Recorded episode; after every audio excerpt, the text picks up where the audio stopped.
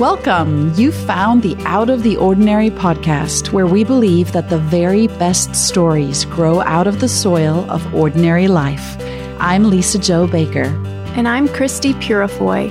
And a few of my favorite ordinary summer things are roses in my garden, a dash through the lawn sprinkler, and fresh corn on the cob, grilled. And a few of mine are watermelon so sweet that the juice runs down your face and stains your elbows, campfires that smell of sweet pine cones, and vanilla flavored iced coffee with cream that can crack any face into a grin. We hope these conversations help you see the extra hidden right in plain sight in your ordinary life, too. Get comfy. Here we go. Welcome back from your vacation, friend. I was following along, as many others were, I'm sure, on Instagram as you shared stories. I was especially enamored of those cornfields. Oh, oh my goodness, man. so beautiful. There's nothing like Michigan. It gives you both lakes and cornfields. And in my opinion, both of them have the same effect on my soul. There's something about that like the water on a lake where the wind blows across it and the wind blowing across a cornfield and the corn ripples like water. And you can stand out there for hours until you get bitten by all the mosquitoes and want to come inside. but yeah, we just got back from 10 days up north, which is funny because when I was sharing on Instagram that I was going to Michigan, I just wrote headed up north. And all these people messaged me back and they're like, you have to be from Michigan to know what that means. Like, I love how they talk about that. So, yeah, we went way up north all the way to Traverse City area and it was beautiful. So yeah, this is the point where we should plug our Instagram so people can follow us there too because the kind of conversations we have here on the podcast do trickle over into our social spaces. So find That's me. Right. I'm at Lisa-Jo Baker. And I'm at Christy Purifoy. And I love Instagram that you you can, we can share stories there as well. Right. It's it's not just you know images in the grid, but I get to hear your voice in your stories, and um, yeah, which I think is a good fit with this storytelling podcast. Yes, and I think it's funny. I was talking to another friend recently about social media and saying how much I prefer Instagram stories to just the grid of Instagram, and I think it's I think it's because of that. The the storytelling dynamic where it's really like images and words in a progression. And I think I've mentioned on the podcast before, both of my brothers are in the filmmaking business. And so every time I create on Instagram, especially a narrative, so an arc, you know, a 10 days of being in Michigan, deciding which pictures to share and which videos. And I like to add music and text. And it's not just, it's never me talking to the camera. It's always you experiencing the place. Um, I always feel a little bit like the director of my own movie, you know, like my brothers are. Like I'm creating this little movie. And um, it's strange. I wonder if it's this way for you because as sort of a verbal, written processor, I find that often when I'm in the middle of an experience like that, like being on vacation, you know, we've socially distanced and isolated for the last five five months or so.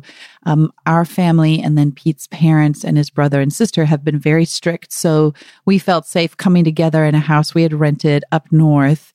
And when I'm having an experience that's so meaningful, sometimes it's hard for me to process it when I'm in the middle of it. But in the evenings, if I sit down and I create a short little recap essentially of the day through video and images. And then I, I write, I put words on the slides too. I feel like once I've done that, I've really processed the day. I don't know if you feel that way, but it gives me mm-hmm. like peace and closure. And I remember on our last night there, I was so overwhelmed by the beauty of the experience and we'll I'll share more about the story, but I'll just say this. One of Peter's uncles, we were on his farm in um, Ann Arbor area, and he does this amazing thing at the end of like a big trip like that. He does huge fireworks that he shoots off like in front of the cornfields, like not close enough to be dangerous for the corn, but that's the panoramic background. And he sets up all these chairs and you come outside and he does fireworks into this black, black, black night sky because you're out in the middle of nowhere. And the fireworks can only start at like 1030 because it doesn't get dark there until so late. And so it was very late by the time I was sitting down to process, but I could not go to sleep because my heart and my mind were so full. And at one in the morning, I finally gave up trying to sleep, sat down on the sofa and posted pictures and reflections and video from the time. And then I finally felt like, oh, okay, I can go, mm-hmm. I can go to sleep now. And I'm mm-hmm. curious, do you ever feel that way about the experiences you're in the middle of? Do you have to process in order to absorb them? I do. I really do. I, I'm curious if others feel this way because I often feel in the moment things are happening so quickly. Yes. I sort of want everything to slow down. But of course, I don't really. Um, but moments come at us very quickly, sensations come at us very quickly, and I'm trying to take it all in. And you're right, it is only later when I sit down to look at photos, put them together. I feel like there's other ways to do this, but right. you know, whether it's scrapbooking or journaling, um, for you and I, it might be telling some stories on Instagram or writing. But I think it does. I think that is the gift of creative tasks is that they help us order our experiences so that we can understand them like a story because right. we we it's almost like story is our you you often talk about our in our DNA. Yes. Storytelling is in our DNA, right? It's right. how we're made to understand our world is to tell stories and to understand um, our experiences through stories. And so, yeah, responding to our experiences in these creative ways um, is, I think, it's probably not just something you and I do, but I think it it's probably um, a practice probably for many, universal. even if they don't notice it. So maybe you and I drawing attention to yeah. it here, people will realize, oh, I do that, or I could do that, or maybe I didn't do that. I stopped journaling or I stopped scrapbooking. And that's why I have this sense that I'm not really experiencing, you know, the fullness of things the way I once did or, or something like that. So yeah, I'm grateful to Instagram for helping me do that. Yeah. I think the way I would describe it is that when you're in the middle of experiences that are really beautiful, they're outside of me and I'm absorbing them through my senses. And it's it's almost like eating them. I always mm-hmm. love how scripture often uses that analogy, like they ate the words of the Lord. And it feels to me like I'm trying to metabolize the experiences that I'm having in order to move them like from my head, then into my mouth, and then down into my gut and my heart. I have to take photos or write about them. And what's funny is when I go on vacation like that, I always put an out of office on my email. I really don't check it. I don't check any of my voice messages, my texts, nothing.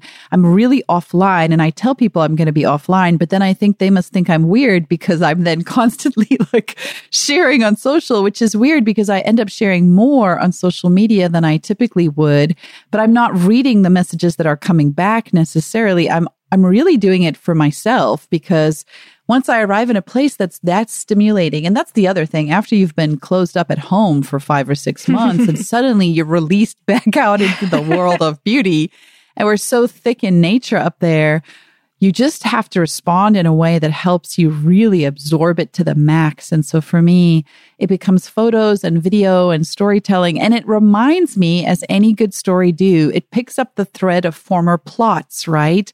And I think my kids, um, it's so funny. Anytime we watch a show with them now, you can tell they're like in a house of like writers and moviegoers because they'll say things like, Ooh, foreshadowing. That's foreshadowing. Or, you know, like, oh, connection. Did you see how it connected to this in this episode previously? And plot points are like threads that a writer, a good writer tries to pull through. And in our lives, when we look at them, we see the same thing, of course.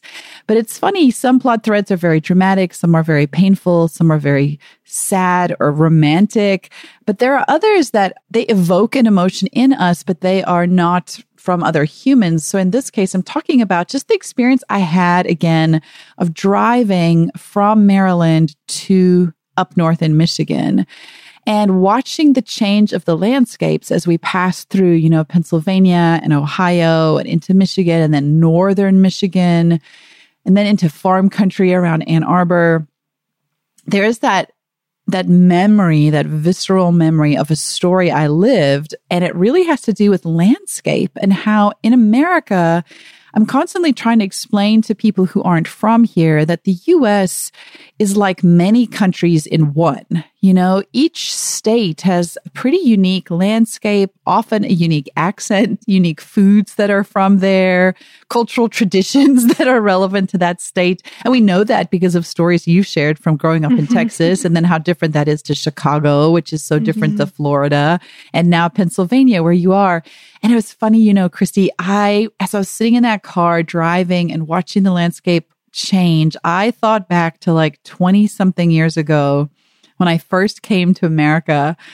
And I arrived from South Africa, which has, you know, South Africa is interesting because it has beaches, it has mountains, it kind of has a great combo. But one of the things we don't really have are the dense growth of trees the way you see on the East Coast, for example. And I remember arriving from Pretoria, South Africa, flying into Boston is where we landed, and then driving out to the North Shore of Boston, where Gordon College, where I attended a small Christian liberal arts school, is located in the tiny town of Wenham.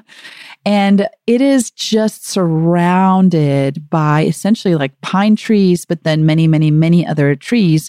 And what I learned from my friends who had come from the east, from the west coast to come to college. So I had friends from California who on purpose had come to the east coast because as they told me, they wanted to experience fall and all the trees and mm. all the mm. colors. And so they knew what they were in for. I, however, had no idea. And so when I heard them saying that, I was like, oh, you know, cool, Americana, like fall. I've never had that either. But I will tell you what, Christy, you and I once again have a difference here because while you have a love story with trees, I, I don't want to say the word hate because that's not true, but I definitely have a more oppressive story when it comes to trees because I remember, and Peter will bring this up like 20 something years later as we're driving through the Midwest again. He says to me, Isn't this awesome? And then when we get into up north Michigan, where there's quite a lot of trees and our house was surrounded by trees, he's like, Ooh, are the trees bothering you? like, he knows. But it's because I remember telling him when we were in this tiny college town, I would tell him, I can't see the horizon. Like all these trees are trying to suffocate me and drink up all my oxygen. Why are there all these trees pressing in on me?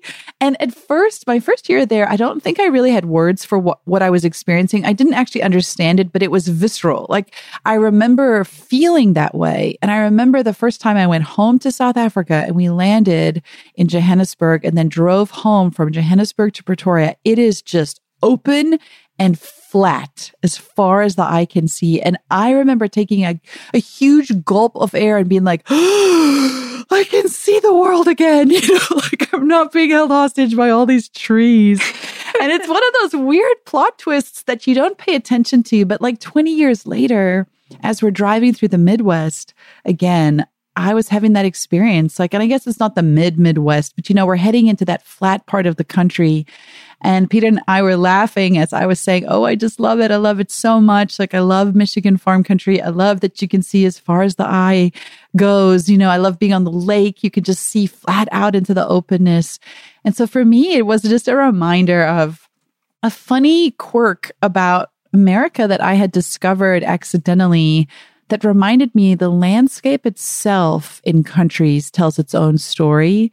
And in mm-hmm. America, from state to state, the landscape tells its own story. And Pete's family have been going up to northern Michigan now for four generations. Isn't that crazy? Like oh, his grandpa's wow. grandpa have wow. all gone up to that tiny little Traverse Lake where they had it's a great story. Um, and I'll add it to the podcast, but I'm going to pause first and ask you about landscape and if it has been part of the storytelling of your life too, which I know it has. You know it has. You're speaking my language, Lisa-Jo. It's true. I wrote a whole book, Placemaker, about the places I've lived and the different kinds of trees in those places and um, how they help me make sense of my story. But so you might be surprised to hear this, Lisa-Jo, but that feeling of um, claustrophobia and can't breathe, I actually know that feeling really well. And as really? much as I love trees, and I love forests. I love hiking through forests and walking through forests. I have learned to my surprise that I could never live in a forest or in a house that is right in the woods where it's surrounded yes. by tall trees.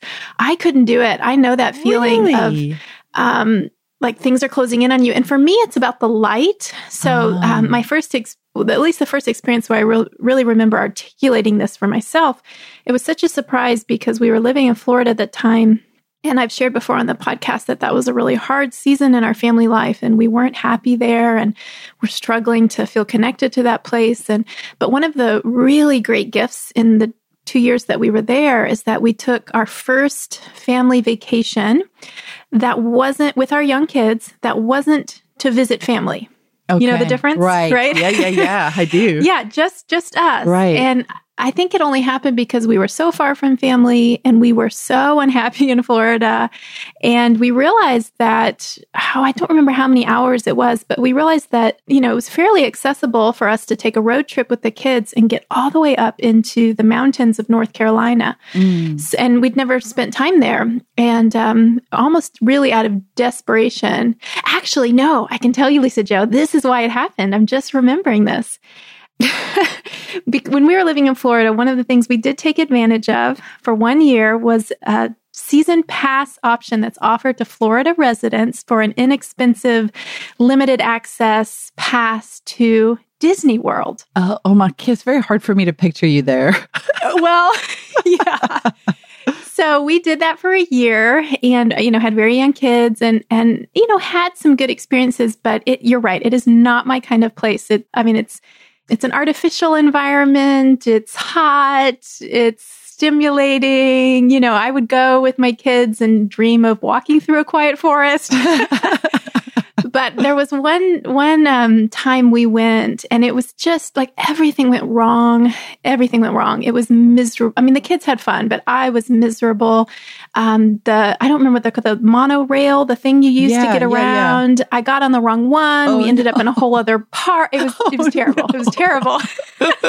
Everything's exacerbated and, by the humidity and young yes, children. Yes, yeah. Oh, it was awful. And when we got home that night, I remember sort of crying to John, like, I know I should be grateful, but I just want a vaca- a family vacation where it's it's not hot and there's not a thousand people and we don't have to wait in line for hours. And that night I Googled just out of the blue mountain cabin vacation rental. Are you serious? That's so awesome. and that is often how it happens for me is that I I, I have to be like almost pushed up against a wall and really miserable before I say, Oh, do I have a choice to make here? Yeah. Could I choose something different? Or yeah. do I just keep accepting, you know, the, right. the things that are thrown at me?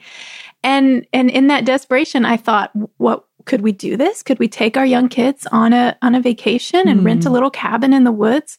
So that's how it happened, and and we did. We we um, went up to North Carolina rented this little cabin on a creek right in the middle of the woods. So wow. little log cabin surrounded by trees. You're like and in a postcard, was, basically. Yes, yes. And it it was a magical I, I still remember that vacation as like a touchstone, like a gift, like a promise.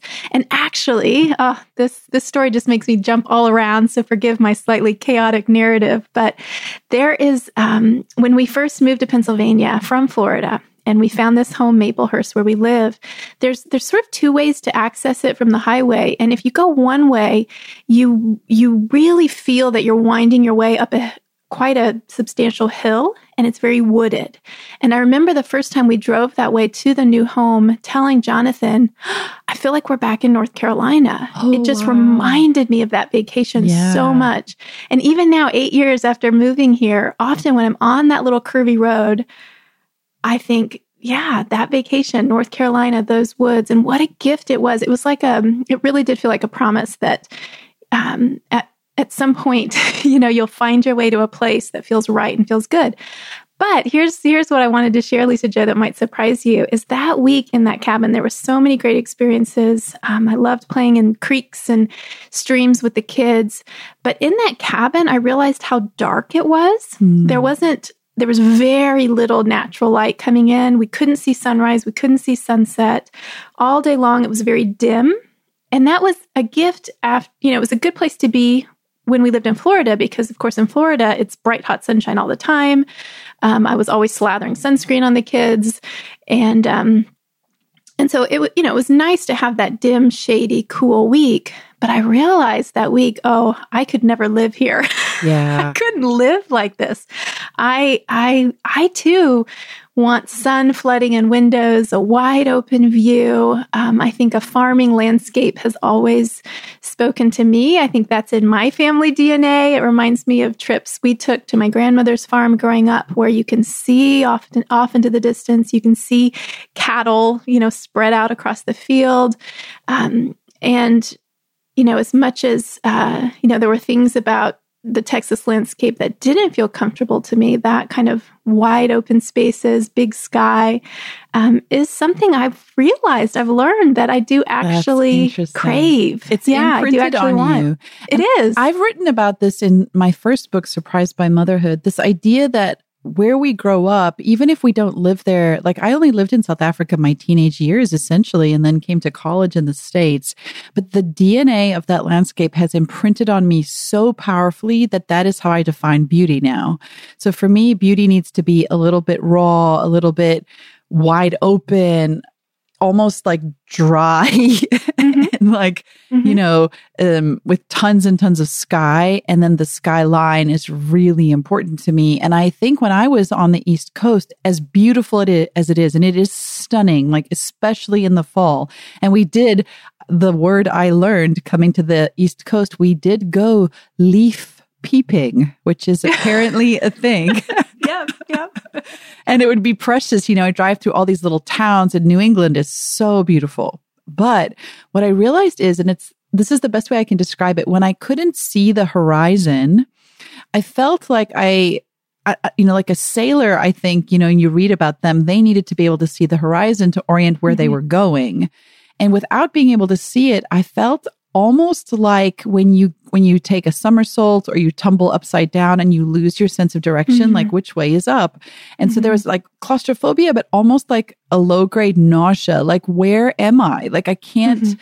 my brain couldn't orient there was nothing to define where i am in relation to the rest of the world is how it felt to me and i you know what's interesting is often when we're in a situation like that where something feels disorienting we don't know it until we are then in a different situation. Then we can contrast the two, right? Mm-hmm, Often, mm-hmm. and I think sadness is sometimes like that. You're living through sadness, or even in the season where we've lived away from people, like we recognize that that's hard, but you don't realize how hard it's been until you're with people again. And that's how it felt for us being back with family it really felt like, oh, wow, it, it's really been hard. it's been bad. And I didn't realize how much I was struggling those four years on the East Coast until Peter and I moved to grad school. And I will never forget it. I graduated college. On the day of my graduation ceremony, he bought a new car. And by new, I mean like second, second, second hand, you know, this old little, this tiny little car. It was like, I think I don't know if Ford is the brand, but the name of the car is a Tempo. They're like these old little getabouts. and it's the, the, reason I mentioned this is my father could never remember. He was at graduation with us and had helped Pete when he was trying to pick out a car quickly because we had to drive cross country for grad school. And my dad always referred to Peter's car as the Temple. So anyway, and it was so not is all I have to say about that car anyway, but when we packed everything up after the summer, still we were still on the summer, uh, still on the East Coast that summer, but we drove then from Massachusetts to Indiana. And I, it was like having like a rebirth experience. Like I had not realized up until that point how diverse America's landscape was. I had only been in Massachusetts. I hadn't been anywhere else. Like a poor student, you know, where am I going to travel to? So but as we drove across the US and the landscape just opened up in front of me and there was just rolling hills, then going into flatness, I just remember like turning to Peter and almost starting to cry and him saying, I knew it. I knew it. Aww. I knew you would love the Midwest. And his family thought it was so funny because I used to always just like regale them with my passionate love for the Midwest. And they would say, nobody, nobody says that. like no. nobody's like, oh, yay. It's just flat for days with nothing. I was like, I love it so much. It's like coming home. And so it's, uh, it's been a very special part of my story because for someone who lived in South Africa and has always considered herself South African to adopt a country and then discover within that country, there's the there's the echoes of home, right? There are all mm-hmm. these places that are familiar with their beauty and their barrenness and their open skies. So it's been a really special story. And for our kids, what was fun too, since they live so far from family all the time, in being with Peter's family again, the beauty of family is that we retell our stories, right? Over and over again. And I remember Zoe one day as we were driving in the car after we'd been up really late the night before and everyone had been telling stories about coming up to the lake and this tiny little cabin and Pete's grandpa's grandpa had been a preacher back in the you know day and couldn't, of course, afford to go on vacation anywhere and had some congregants in the church that said, Oh, we have this tiny little cabin up on Little Traverse Lake. You should come and spend some time with us. And so they had. And it had been this perfect vacation because all you need is like you're on a little lakefront and the kids can just play and it's essentially free entertainment. And at the time, there was really not, not much up there. And so they had loved it so much that they saved up and bought like this tiny little cabin. And when I say cabin, maybe you're imagining something out of like an LL Bean catalog and that it's not what it was. Like mm-hmm. imagine like shack instead of cabin with an outhouse, like the whole deal. So he bought this tiny little shack on the lake and his family just kept coming for generations and generations until one of the aunts went on to buy something a little more established and the family would all take turns coming up. And Zoe, as we were driving home one day, just like gave this big sigh and said, I just loved listening to all the stories. I did not know, mom, that we are lake people. Oh. and I realized, like, yes, like there is something about inheriting the patterns of vacationing, the patterns of the landscape that we gravitate toward that becomes a love story that gets passed down many, many generations that my nine year old can now claim all of those generations of lake vacations as her own. Oh, I love that. I did not know we were lake people. oh, that's wonderful. I feel like there's often um, conversation around are you a beach person? Are you a mountain person? Yeah. And Jonathan and I have said for years now that we are mountain lake people. Oh, I we like, like water, but we like it up on a mountain. we like cool. We like yeah. shady. you would have liked it. It was so perfect this week. Oh, I'm so glad. And I love um, that it sparked, I don't know, these memories and this thinking and these stories. And I feel like I know you in new and deeper ways. And isn't that a miracle after 20 years I of know. friendship that that's still possible? And I also like that if our families all got a house together, we wouldn't get one in the woods. Like we would all get one with a big horizon. Absolutely. That's comforting somehow. oh man. If you guys have been listening and you are tree people, you know, give me a dense forest. I want to be up in it. Or if you're lake people or if you're desert people, that's part of the US I haven't spent time in, but I'd like to. And our mutual friend Amy, she's out in um, New Mexico for a month with her family. I think there's so many landscapes in the US I still look forward to falling in love with. But I'd love if you tagged us on Instagram. and let us know. Share a picture of some of your favorite spaces. I'm at Lisa-Jo Baker. And I'm at Christy Purifoy. And we love the love stories that come from the places where we live the places we travel to, but really the places that I think somehow own us more than we own them. If you enjoyed today's conversation, won't you take a moment right now, open up that podcast app, and look for the subscribe button right next to our podcast profile image? And we think this podcast is best enjoyed with friends. So tell a friend, click share episode in your podcast app, and send a friend our link.